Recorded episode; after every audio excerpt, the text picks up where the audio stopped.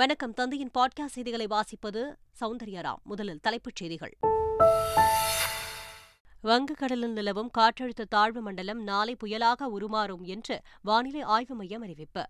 ஆந்திர மாநிலம் நெல்லூர் அருகே வரும் 5ஆம் தேதி மெச்சாவங் புயல் கரையை கடக்கும் என்றும் தகவல். புயல் கனமழை முன்னெச்சரிக்கை நடவடிக்கைகள் குறித்து முதலமைச்சர் ஸ்டாலின் ஆலோசனை. அமைச்சர்கள் உள்ளிட்டோர் அரசு அதிகாரிகளுக்கு ஒத்துழைப்பு வழங்கி நிவாரணப் பணிகளை மேற்கொள்ள அறிவுறுத்தல்.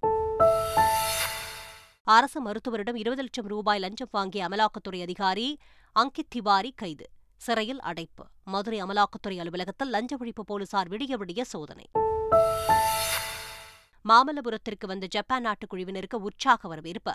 ஹிரோஷிமா மாகாண சபாநாயகர் கரகாட்ட கலைஞர்களுடன் சேர்ந்து நடனமாடி மகிழ்ச்சி. டெல்லியில் உள்ள நாடாளுமன்ற வளாகத்தில் இன்று அனைத்துக் கட்சிகள் பங்கேற்கும் கூட்டம். குளிர்கால கூட்டத்தொடரை சுமூகமாக நடத்துவது உள்ளிட்ட பல்வேறு விஷயங்கள் குறித்து ஆலோசனை. பாலஸ்தீனமுடனான பிரச்சினையை பேச்சுவார்த்தை மூலம் விரைவாக தீர்க்க வேண்டும். துபாயில் இஸ்ரேல் பிரதமர் ஐசக் ஹெர்சாக்கிடம் பிரதமர் மோடி நேரில் வலியுறுத்தல். ஆஸ்திரேலியாவுக்கு எதிரான 4வது T20 கிரிக்கெட் போட்டியில் இந்தியா வெற்றி. 3 போட்டிகளில் வென்று T20 தொடரையும் கைப்பற்றி இந்திய அணி அசத்தல். இனி விரிவான செய்திகள். வங்கக்கடலில் நாளை உருவாகும் புயல் வரும் 5ஆம் தேதி ஆந்திராவின் நெல்லூருக்கும் மசூலிப்பட்டினத்திற்கும் இடையே கரையை கடக்கும் என்று வானிலை ஆய்வு மையம் தெரிவித்துள்ளது.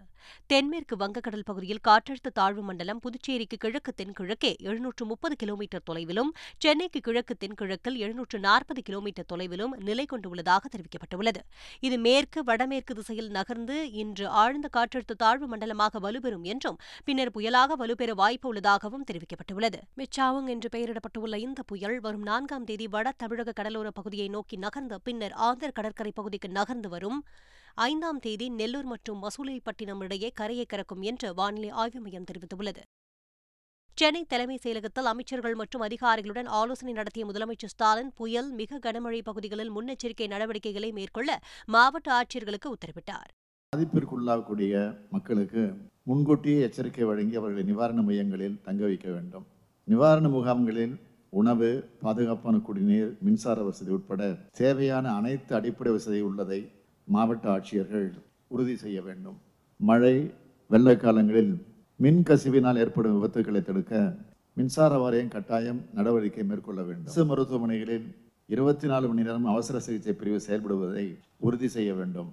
மாவட்ட ஆட்சியர்கள் பாதிப்பிற்குள்ளாகும் பகுதிகளில் பல்துறை மண்டல குழுக்களை முன்கூட்டியே நிலைநிறுத்த வேண்டும். வங்கக்கடலில் உருவாகியுள்ள புயல் சின்னத்தின் தாக்கத்தை திறம்பட எதிர்கொள்ளவும் பொதுமக்களுக்கு ஏற்படக்கூடிய சிரமங்களை குறைத்திடவும் தேவையான அனைத்து முன்னெச்சரிக்கை நடவடிக்கைகளையும் அனைத்து அலுவலர்களும் ஒருங்கிணைந்து மேற்கொள்ள வேண்டும். இடைக்கால நிவாரணப் பணிகளை மேற்கொள்ள உங்களுக்கு குறிப்பான தேவைகளை உடனடியாக உங்கள் மாவட்டத்தின் அமைச்சர் பெருமக்கள், தலைமைச் செயலாளர் மற்றும் துறை செயலாளர்களுக்கு தெரிவித்து பெற்றுக்கொள்ள கேட்டுக்கிறேன். அதனை அரசு உங்களுக்கு செய்து தர தயாராக உள்ளது. தமிழகத்தில் பல மாவட்டங்களில் கனமழை பெய்யும் என்று வானிலை ஆய்வு மையம் எச்சரித்துள்ளதால் அரசு நிர்வாகம் முழு வீழ்ச்சியில் முடக்கிவிடப்பட்டுள்ளதாக, முன்னெச்சரிக்கை நடவடிக்கையில் தீவிரமாக ஈடுபட்டு வருவதாகவும் முதலமைச்சர் ஸ்டாலின் தெரிவித்துள்ளார். அரசு அதிகாரிகளின் பணிக்கு ஒத்துழைப்பு வழங்கும் வகையில் அமைச்சர்கள், எம்பி, எம்எல்ஏக்கள் மற்றும் திமுக நிர்வாகிகள் தத்தமது பகுதிகளில் இருந்து மக்களுக்கு தேவையான நிவாரணப் பணிகளை செய்ய வேண்டும் என்று தாம் உரிமையோடு கேட்டுக் கொள்வதாகவும் முதலமைச்சர் வெளியிட்டுள்ள அறிக்கையில் தெரிவித்துள்ளார்.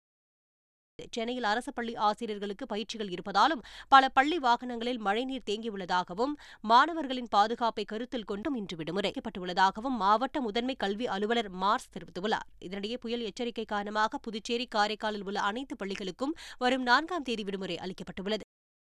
காரைக்கால் மாவட்டத்தின் கடல் பகுதியில் பலத்த காற்று வீசி வருகிறது. மேலும் கடல் அலைகள் கொந்தளிப்புடன் ஆர்ப்பரித்து வருகிறது. கடல் சீற்றத்துடன் காணப்படுவதால் சுற்றுலாப் பயணிகள் கடற்கரை பகுதிக்கு செல்ல அனுமதி மறுக்கப்பட்டுள்ளது. ஏற்கனவே மீனவர்கள் கடலுக்கு செல்ல வேண்டாம் என்று அறிவுறுத்தப்பட்டுள்ளது.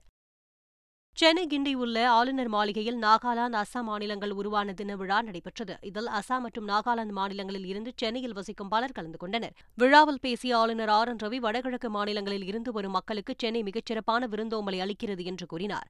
வடகிழக்கு மாநில பெண்கள் சென்னைக்கு படிக்க வரும்போது மிகவும் பாதுகாப்பாக இருப்பதாக பெற்றோர் கவலையின்றி இருக்கிறார்கள் என்றும் அவர் கூறினார். இந்தியாவின் எந்த மூலையில் இருந்து வரும் மக்களுக்கும் தமிழ்நாடு தாய்வீடாக திகழ்கிறது என்றும் அவர் கூறினார். விழாவில் இடம்பெற்ற அசாம், நாகாலாந்து மாநிலங்களில் பாரம்பரிய நடன நிகழ்ச்சி அனைவரையும் கவர்ந்துள்ளது. கும்பகோணம் பால் உற்பத்தியாளர் கூட்டுறவு சங்கத்தில் அமைச்சர் மனோ தங்கராஜ் ஆய்வு மேற்கொண்டார். அப்போது சட்டமன்ற உறுப்பினர் அன்பழகன் மற்றும் முக்கிய நிர்வாகிகள் உடன் இருந்தனர். பால் பதனிடும் பகுதிகளை ஆய்வு செய்த அமைச்சர் அந்த பகுதியை தூய்மையாக வைத்திருக்க வேண்டும் என்று அறிவுறுத்தியுள்ளார். பண்டிகை காலங்களை முன்னிட்டு ஆவின் நெய் தள்ளுபடி விலையில் விற்பனை செய்யப்படவுள்ளதாக அறிவிப்பு வெளியாகியுள்ளது. கிறிஸ்துமஸ் புத்தாண்டையொட்டி ஆவின் நெய்யின் தேவை அதிகரித்து வருவதால் டிசம்பர் 2 முதல் ஜனவரி 20 வரை லிட்டர் ஒன்றிற்கு 50 ரூபாய் தள்ளுபடி செய்ய முடிவெடுத்துள்ளதாக அதிகாரிகள் தெரிவித்துள்ளனர். தள்ளுபடி விலையில் ஆவின் நெய்யை வாங்கி பயன்பெற பொதுமக்களுக்கு வேண்டுகோள் விடுக்கப்பட்டுள்ளது. திருச்செந்தூர் சட்டமன்ற தொகுதிக்கு உட்பட்ட பல்வேறு பகுதிகளில் நடைபெற்ற நிகழ்ச்சிகளுக்கு நாடாளுமன்ற உறுப்பினர் கனிமொழி, அமைச்சர் ராதாகிருஷ்ணன் ஆகியோர் அடிக்கல் நாட்டினர். மேல்நிலை நீர்த்தேக்க தொட்டி, சீபா ஆதித்தனார் உயர்நிலைப் பள்ளி புதிய வகுப்பறை கட்டிடம் உட்பட பல்வேறு பணிகளுக்கு அடிக்கல் நாட்டப்பட்டது. சென்னை கிண்டியில் விளையாட்டுப் போட்டிகளில் பதக்கங்களை வென்ற 231 வீரர்களுக்கு ஊக்கத்தொகை வழங்கும் நிகழ்ச்சி நடைபெற்றது. இதில் அமைச்சர் உதயநிதி ஸ்டாலின் பங்கேற்று சுமார் 5,28,00,000 ரூபாய் மதிப்பிலான ஊக்கத்தொகையை வீரர்களுக்கு வழங்கினார். மாற்றுத்திறனாளி சைக்கிள் ரேஸ் விளையாட்டு வீரர் ரமேஷ் என்பவருக்கு 9,00,000 ரூபாய் மதிப்பில் பந்தய சக்கர நாற்காலி சைக்கிளை அமைச்சர் உதயநிதி வழங்கினார். பின்னர் செய்தியாளர்களிடம் பேசிய அவர், ஃபார்முலா 4 கார் பந்தயத்திற்கு தேவையான தடையில்லா சான்று பெறப்பட்டுள்ளதாகவும், ஃபார்முலா 4 கார் பந்தய விவகாரத்தில் நீதிமன்ற அறிவுறுத்தல்படி செயல்படுவோம் என்றும் கூறினார். வழக்கை வந்து நடத்திட்டு இருக்கோம். நீதிமன்றத்தில் வந்து சில கேள்விகள்லாம் கேட்டிருக்கிறாங்க, என்ஓசிஸ்லாம் கேட்டிருக்காங்க, அதெல்லாம் வழங்கப்பட்டிருக்கு. வழக்கு வந்து நீதிமன்றத்தில் இருக்கிறதுனால நம்ம அதை பற்றி நான் பேச விரும்பல. நீதிமன்றத்தில் என்ன சொல்கிறாங்களோ நாங்கள் அதை செயல்படுத்துவோம். திண்டுக்கல்லில் சொத்து குவிப்பு வழக்கில் இருந்த அரசு மருத்துவரை விடுவிக்க 20,00,000 ரூபாய் லஞ்சம் வாங்கிய அமலாக்கத்துறை அதிகாரி அங்கித் திவாரியை லஞ்ச ஒழிப்பு போலீசார் கைது செய்துள்ளனர். அவரிடம் நடத்தப்பட்ட விசாரணையில் அங்கித் திவாரி இதுபோன்ற பலரை மிரட்டி கோடிக்கணக்கில் பணம் வசூலித்தது, சக அதிகாரிகளுக்கு பங்கு பிரித்துக் கொடுத்தது தெரியவந்துள்ளது.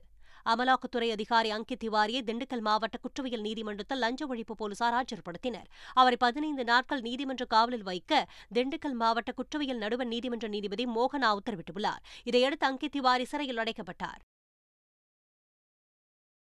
லஞ்ச புகாரில் அமலாக்கத்துறை அதிகாரி கைது செய்யப்பட்ட நிலையில் மதுரையில் உள்ள அமலாக்கத்துறை அலுவலகத்தில் லஞ்ச ஒழிப்பு போலீசார் சோதனை மேற்கொண்டுள்ளனர். இந்நிலையில் கோவையில் இருந்து வந்த CRPF படை வீரர்கள் 10 பேருக்கு போலீசார் அனுமதி மறுத்ததால் அவர்கள் வெளியிலேயே காத்திருந்தனர். இதனிடையே சென்னை நுங்கம்பாக்கம் சாஸ்திரி பவனில் உள்ள அமலாக்கத்துறை அலுவலகத்தின் நுழைவு வாயில் அடைக்கப்பட்டு மத்திய தொழில் பாதுகாப்பு படையினர் பாதுகாப்பு அளிக்கப்பட்டுள்ளது. உள்ளே வெளியாட்கள் யாருக்கும் அனுமதிக்கப்படவில்லை. புதுச்சேரியில் தனியார் மற்றும் தன்னாட்சி கல்லூரிகளில் பார்வையற்றோருக்கு இலவச கல்வி மற்றும் தங்குமிடம் வழங்க அரசாணை வெளியிடக் கோரி ஏராளமான பார்வையற்ற மாற்றுத்திறனாளிகள் போராட்டத்தில் ஈடுபட்டுள்ளனர். புதுச்சேரி சட்டப்பேரவை அருகே போராட்டத்தில் ஈடுபட்ட பார்வையற்ற மாற்றுத்திறனாளிகள் வரும் 3ஆம் தேதி இதுகுறித்து அறிவிப்பு வெளியிட வேண்டும் என்று வலியுறுத்தியுள்ளனர். திருப்பூர் மாவட்டம் போத்தம்பாளையத்தில் சிறுத்தைகள் நடமாட்டம் உள்ளதாக கிடைத்த தகவலை அடுத்து வனத்துறை மற்றும் போலீசார் அந்த பகுதியில் ஆய்வு மேற்கொண்டுள்ளனர். சென்னியப்பன் காட்டுப்பாறை என்ற இடத்தில் இருசக்கர வாகனத்தில் சென்ற பெண் சிறுத்தைகளை பார்த்ததாக தகவல் அளித்ததன் பேரில் ஆய்வு மேற்கொண்ட அதிகாரிகள் பொதுமக்கள் பீதியடைய வேண்டாம் என்று தெரிவித்தனர். வாணியம்பாடி அருகே வனத்துறையினரை கிராம மக்கள் சிறைப்பிடித்ததால் பரபரப்பு ஏற்பட்டது. திருப்பத்தூர் மாவட்டம் மதனாஞ்சேரி பகுதியில் ஆடுகளை அடையாளம் தெரியாத வன விலங்கு கடித்து கொன்றதாக தெரிவிக்கப்பட்டது. இதைத் தொடர்ந்து கிராமத்தில் வனத்துறையினர் முகாமிட்டு ஆய்வு செய்தனர். இந்த நிலையில் நாய் கடித்து ஆடுகள் உயிரிழந்ததாக வனத்துறையினர் கூறியதாக தெரிகிறது. இதனால் ஆத்திரமடைந்த பொதுமக்கள் வனத்துறையினரை சிறைப்பிடித்து வாக்குவாதத்தில் ஈடுபட்டுள்ளனர்.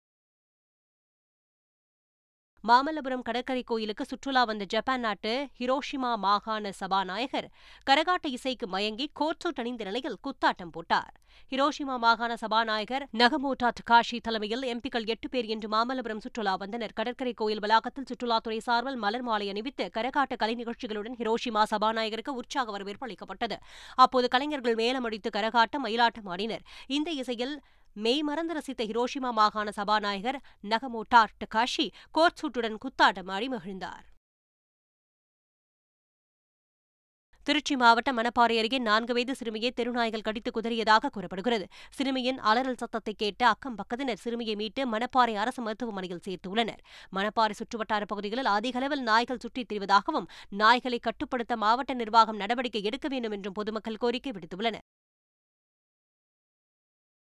சிங்கப்பூரில் இருந்து கோவை வந்த விமானத்தில் 1.26 கோடி ரூபாய் மதிப்பிலான 2 கிலோ தங்கம் கடத்தி வந்த நபரை சுங்கத்துறை அதிகாரிகள் கைது செய்தனர். கடந்த 28ஆம் தேதி கோவை வந்த விமானத்தில் சந்தேகத்துக்கிடமாக பயணித்த பயணிகளை அதிகாரிகள் சோதனை செய்தனர். அதில் 2 கிலோ கடத்தல் தங்கம் பிடிபட்டது. சென்னை தியாகராய நகர் பகுதியில் நந்தகுமார் என்பவருக்கு சொந்தமான தங்க நகை பட்டறையில் கடந்த மாதம் 27ஆம் தேதி சுமார் 6 கிலோ எடையிலான 30 லிட்டர் தங்க திரவம் திருடு போனதாக புகார் அளிக்கப்பட்டுள்ளது. இது தொடர்பாக போலீசார் விசாரணை மேற்கொண்டதில் இந்த கடையில் பணிபுரிந்த மகாராஷ்டிரா மாநிலத்தைச் சேர்ந்த சோம்நாத், நானாசோ படேல் மற்றும் கர்நாடகாவைச் சேர்ந்த ராகுல் ஆகியோர் கொள்ளையடித்தது தெரியவந்துள்ளது. இதைத் தொடர்ந்து திருட்டில் ஈடுபட்டவர்களை பிடிக்க தனிப்படை அமைக்கப்பட்டது. அதன்படி மகாராஷ்டிராவில் பதுங்கியிருந்த சோம்நாத், நானாசோ படேல் ஆகியோரை தனிப்படை போலீசார் கைது செய்தனர். மேலும் கொள்ளை சம்பவத்திற்கு திட்டம் தீட்டிய ராகுலையும் போலீசார் கைது செய்தனர். திருவள்ளூர் மாவட்டம் பெரியபாளையம் அருகே ராக்கெட் லாஞ்சரில் பயன்படுத்தப்படும் சிறிய வகை குண்டு கண்டெடுக்கப்பட்ட நிலையில் பாதுகாப்பாக அதனை அப்புறப்படுத்தும் நடவடிக்கையில் போலீசார் இறங்கியுள்ளனர். மேயூர் காப்புக்காடு பகுதியில் ஆடு மேய்த்த சிலர் குண்டு இருந்தது குறித்து போலீசாருக்கு தகவல் அளித்துள்ளனர். இதையடுத்து முன்னெச்சரிக்கையாக ராக்கெட் குண்டை சுற்றி மணல் மூட்டைகளை அடுக்கி வைத்த போலீசார் இதுகுறித்து விசாரணை மேற்கொண்டுள்ளனர். சிவகங்கையில் அனுமதியின்றி செயல்பட்டு வந்த மருத்துவமனைக்கு அதிகாரிகள் சீல் வைத்துள்ளனர். காந்தி வீதி பகுதியில் சுகுணா என்பவர் அனுமதியின்றி மருத்துவமனை நடத்தி வந்ததாகவும் கருகலைப்பு செய்வதாகவும் புகார் எழுந்தது. இதைத் தொடர்ந்து சம்பந்தப்பட்ட மருத்துவமனையில் ஆய்வு செய்த அதிகாரிகள் மருத்துவமனைக்கு சீல் வைத்துள்ளனர். மேலும் சம்பவம் தொடர்பாக தீவிர விசாரணை நடத்தப்பட்டு வருகிறது. கடலூர் மாவட்டம் பண்ருட்டி அருகே போலி மருத்துவரை போலீசார் கைது செய்துள்ளனர். புதுப்பேட்டை அருகே ராஜசேகர் என்ற போலி மருத்துவர் பொதுமக்களுக்கு மருத்துவம் பார்த்து வந்ததாக புகார் எழுந்தது. இதைத் தொடர்ந்து சம்பவ இடத்தில் ஆய்வு மேற்கொண்டதில் அவர் 10ஆம் வகுப்பு மட்டும் படித்துவிட்டு மருத்துவம் பார்த்தது கண்டறியப்பட்டுள்ளது. அவரை போலீசார் கைது செய்து சிறையில் அடைத்துள்ளனர். குமரி மாவட்டம் களியக்காவிலே சுற்றுவட்டார பகுதிகளில் கனமழை கொட்டி தீர்த்தது. படந்தாலுமூடு, குழித்துறை, கழுவந்திட்டை உள்ளிட்ட பல்வேறு பகுதிகளில் இடிமின்னலுடன் கூடிய கனமழை பெய்தது. இதனால் தாழ்வான பகுதிகளில் மழைநீர் தேங்கியது. கள்ளக்குறிச்சி மற்றும் சின்னசேலம் சுற்றுவட்டார பகுதிகளில் கனமழை பெய்த நிலையில் கோமுகி மற்றும் மணிமுக்தா அணைகளுக்கு நீர்வரத்து அதிகரித்துள்ளது. இதேபோல் பல ஊர்களில் கனமழை பெய்துள்ளது. புயல் எச்சரிக்கை காரணமாக ராமேஸ்வரம், மண்டபம், பாம்பன் பகுதி 2000-க்கும் மேற்பட்ட விசைப்படகுகள், 3000-க்கும் மேற்பட்ட நாட்டுப் படகுகள் கடலுக்கு மீன்பிடிக்கச் செல்லாமல் நங்கூரமிட்டு நிறுத்தப்பட்டுள்ளன. நாகை வேதாரண்யத்தில் 20-க்கும் மேற்பட்ட மீனவ கிராமங்களில் சுமார் 5000 மீனவர்கள் 3வது நாளாக கடலுக்குச் செல்லவில்லை. திருவள்ளூர் பழவேற்காட்டில் சுமார் 5000-க்கும் மேற்பட்ட மீனவர்கள் கடலுக்குச் செல்லவில்லை. 1000-க்கும் மேற்பட்ட படகுகள் கரையோரத்தில் நிறுத்தி வைக்கப்பட்டுள்ளன. விழுப்புரம் மாவட்டம் மரக்காணம் சுற்றுவட்டார பகுதிகளில் மீனவர்கள் 3வது நாளாக கடலுக்கு மீன்பிடிக்கச் செல்லவில்லை.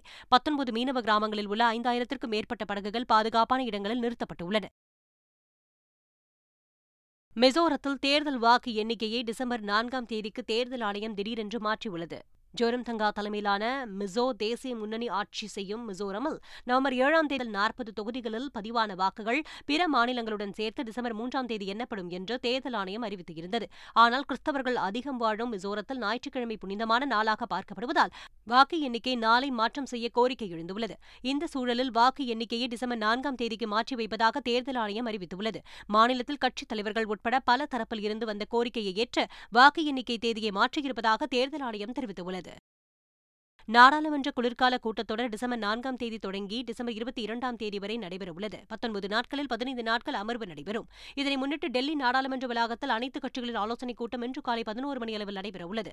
இந்த கூட்டத்தில் நாடாளுமன்றத்தை சுமூகமாக நடத்துவது உள்ளிட்ட பல்வேறு விஷயங்கள் குறித்து ஆலோசிக்கப்படவுள்ளது. துபாயில் நடைபெற்று வரும் பருவநிலை மாற்றம் குறித்த உலகளாவிய உச்சி மாநாட்டில் பிரதமர் நரேந்திர மோடி பங்கேற்றுள்ளார். இதன் ஒரு அங்கமாக இஸ்ரேல் பிரதமர் ஐசிக்கிடம் பேச்சுவார்த்தை நடத்திய மோடி இஸ்ரேல் ஹமாஸ் மோதல் குறித்து தனது கருத்துக்களை பரிமாறினார். பாதிக்கப்பட்ட மக்களுக்கு மனிதாபிமான உதவிகள் தொடர்ச்சியாக வழங்கப்பட வேண்டும் என்று வலியுறுத்திய பிரதமர் மோடி இஸ்ரேல் பாலஸ்தீனம் இடையேயான பிரச்சினை பேச்சுவார்த்தை மூலம் விரைவாக தீர்க்க வேண்டும் என்று கேட்டுக் கொண்டுள்ளார். ஆஸ்திரேலியாவுக்கு எதிரான 4வது T20 போட்டியில் இந்திய அணி வெற்றி பெற்றுள்ளது. ராய்ப்பூரில் நடைபெற்ற 4வது T20 போட்டியில் முதலில் பேட் செய்த இந்திய அணி 20 ஓவர்களில் 9 விக்கெட்டுகள் இழப்பிற்கு 174 ரன்கள் எடுத்துள்ளது. தொடர்ந்து 175 ரன்கள் இலக்கை நோக்கி ஆடிய ஆஸ்திரேலியா 20 ஓவர்களில் 7 விக்கெட் இழப்பிற்கு 154 ரன்கள் மட்டுமே எடுத்துள்ளது.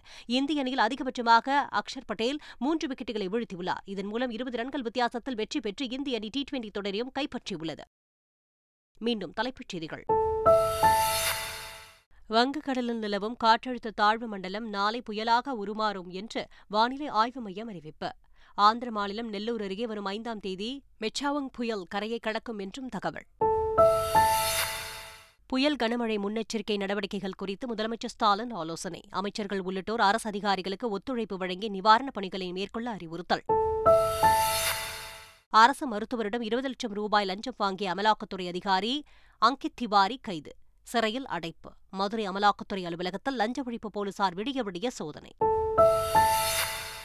மாமல்லபுரத்திற்கு வந்த ஜப்பான் நாட்டு குழுவினருக்கு உற்சாக வரவேற்பு. ஹிரோஷிமா மாகாண சபாநாயகர் கரகாட்ட கலைஞர்களுடன் சேர்ந்து நடனமாடி மகிழ்ச்சி. டெல்லியில் உள்ள நாடாளுமன்ற வளாகத்தில் இன்று அனைத்துக் கட்சிகள் பங்கேற்கும் கூட்டம். குளிர்கால கூட்டத்தொடரை சுமூகமாக நடத்துவது உள்ளிட்ட பல்வேறு விஷயங்கள் குறித்து ஆலோசனை. பாலஸ்தீனமுடனான பிரச்சினையை பேச்சுவார்த்தை மூலம் விரைவாக தீர்க்க வேண்டும். துபாயில் இஸ்ரேல் பிரதமர் ஐசக் ஹெர்சாக்கிடம் பிரதமர் மோடி நேரில் வலியுறுத்தல். ஆஸ்திரேலியாவுக்கு எதிரான 4வது T20 கிரிக்கெட் போட்டியில் இந்தியா வெற்றி. 3 போட்டிகளில் வென்று T20 தொடரையும் கைப்பற்றி இந்திய அணி அசத்தல். இத்துடன் பாட்காஸ்ட் செய்திகள் நிறைவடைந்தன.